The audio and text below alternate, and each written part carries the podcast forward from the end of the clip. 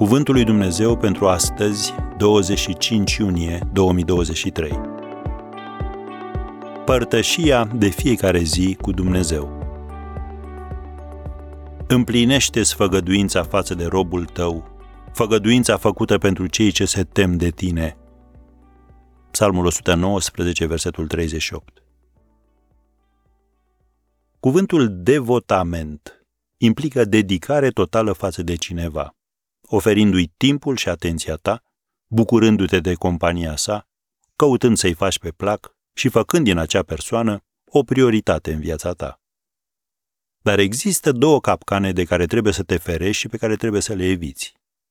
Prima, eul.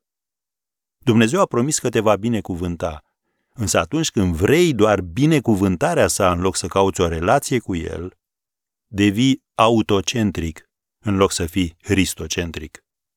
Adevărul este că te poți ruga până nu mai poți, dar Dumnezeu nu-ți va da anumite lucruri dacă nu ești suficient de matur ca să le gestionezi cum trebuie.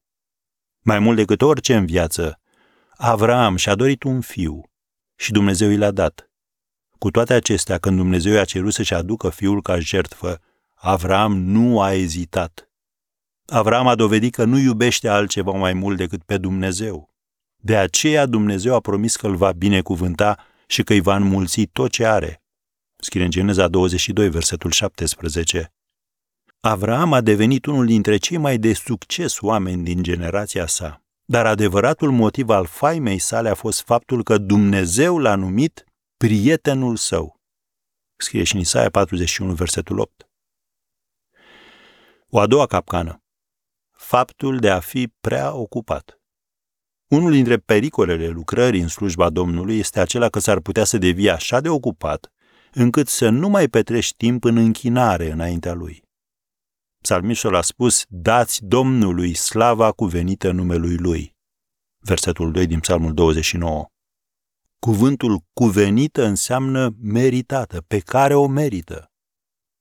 Când Ioan a văzut mulțimile din ceruri care lăudau pe Dumnezeu, acestea cântau, Vrednic ești, Doamne și Dumnezeul nostru, să primești slava, cinstea și puterea.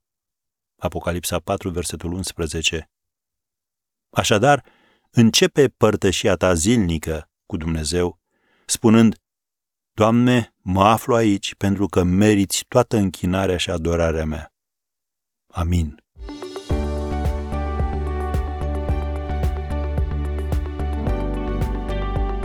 Ați ascultat Cuvântul lui Dumnezeu pentru astăzi, rubrica realizată în colaborare cu Fundația SER România.